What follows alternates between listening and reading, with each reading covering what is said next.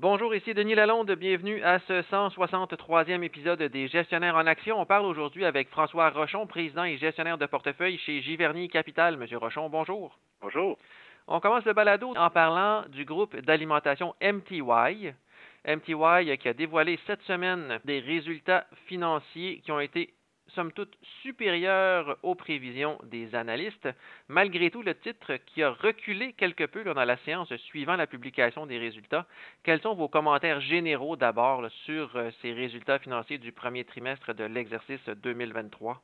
Ben, je pense que c'était des très bons résultats. Les revenus ont quasi doublé ou même plus que doublé euh, par rapport à l'année passée. Je pense qu'on passé de 144 à 286 millions. Puis bon, là, il y a pas mal d'ajustements à faire pour euh, évaluer ça a été quoi la profitabilité, mais je pense que si on le fait là, euh, sur une base similaire à l'année dernière, on fait des ajustements pour l'amortissement d'intangibles et euh, aussi des dépenses non récurrentes, ben, j'arrive quand même à peu près à 16% de, croissance des bénéfices par action pour le trimestre. Donc, je pense que c'est excellent. Mais quand même, il y a les analystes qui ont dit qu'ils étaient un petit peu inquiets que les flux de trésorerie libres, donc l'argent qui est généré par l'entreprise, ait été euh, moins imposant que prévu.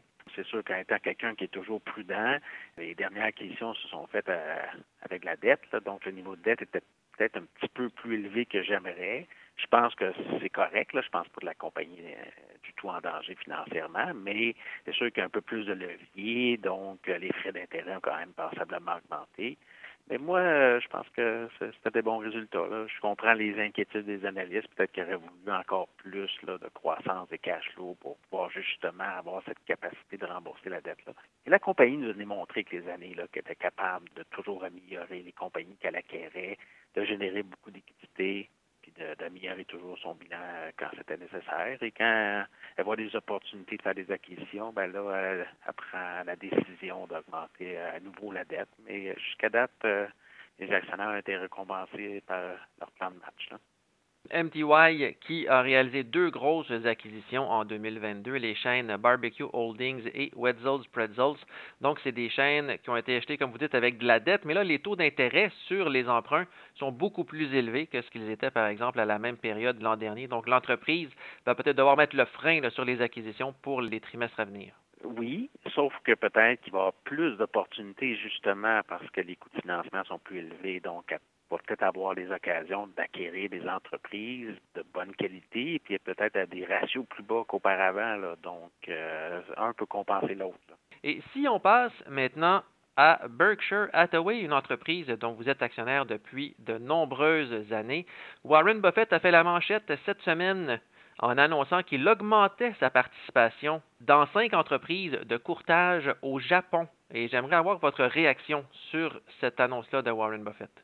Ben, ma réaction, c'est que bon, je suis pas un expert dans les compagnies d'importation euh, au Japon, là, mais euh, c'est des belles entreprises. Je pense que les cinq qui ont choisi sont dominantes dans leur industrie. Et je pense surtout ce qu'ils aiment, c'est que leur ratio euh, d'évaluation est extrêmement bas. Là. Je pense que co-bénéfice de, des cinq que je choisis, c'est à peu près entre 6 et 8 fois les profits là, avec des entre 3 et 5 donc, euh, c'est des évaluations très, très attrayantes. Alors, même si ce n'est pas des très gros placements pour Berkshire, ben, je pense que M. Buffett euh, retrouve le plaisir de sa jeunesse de, trouver des grandes aubaines. Donc, je pense que ça joue dans cette décision-là, le fait qu'il soit très, très sous-évalué, à son avis. Là. Et en terminant, évidemment, avec le secteur bancaire américain qui a été très secoué ces dernières semaines par euh, la déconfiture de Silicon Valley Bank et la vente de Crédit Suisse à UBS. Ça a eu des répercussions sur d'autres banques régionales américaines et vous détenez quelques titres de banques américaines dans votre portefeuille, incluant MNT Bank et Bank of America notamment. Est-ce que vous avez toujours une opinion positive de tous vos titres bancaires américains ou si c'est un secteur là, que vous reconsidérez en ce moment? C'est sûr qu'il faut prendre au sérieux les difficultés que le secteur rencontre. Je pense que c'est de nature temporaire, puis je pense aussi que c'est euh, très localisé à quelques situations particulières. Par exemple, Silicon Valley Bank, je pense que c'est une situation qui n'est pas du tout similaire à celle d'MNT Bank.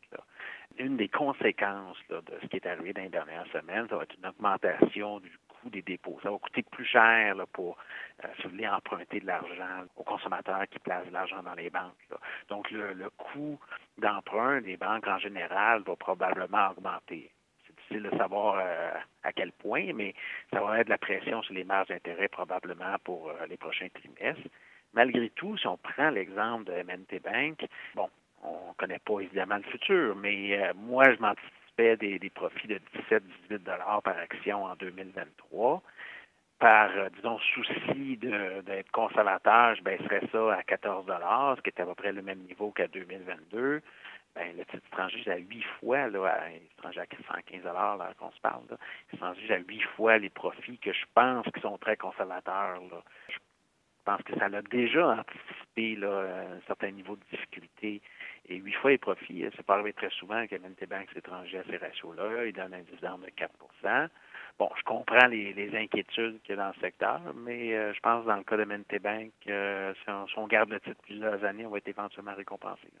Donc, selon vous, le secteur qui a quand même reculé de près de 10% au premier trimestre, le secteur bancaire américain. Donc, selon vous, c'est une occasion à saisir peut-être pour les investisseurs long terme? Oui, mais évidemment, c'est du cas par cas. Il faut être très sélectif sur les, banques qu'on choisit. Mais je pense que hein, vous avez nommé Bank of America et MNT Bank. Je pense que ces deux-là euh, devraient bien faire. Merci beaucoup, M. Rochon. Ça fait plaisir.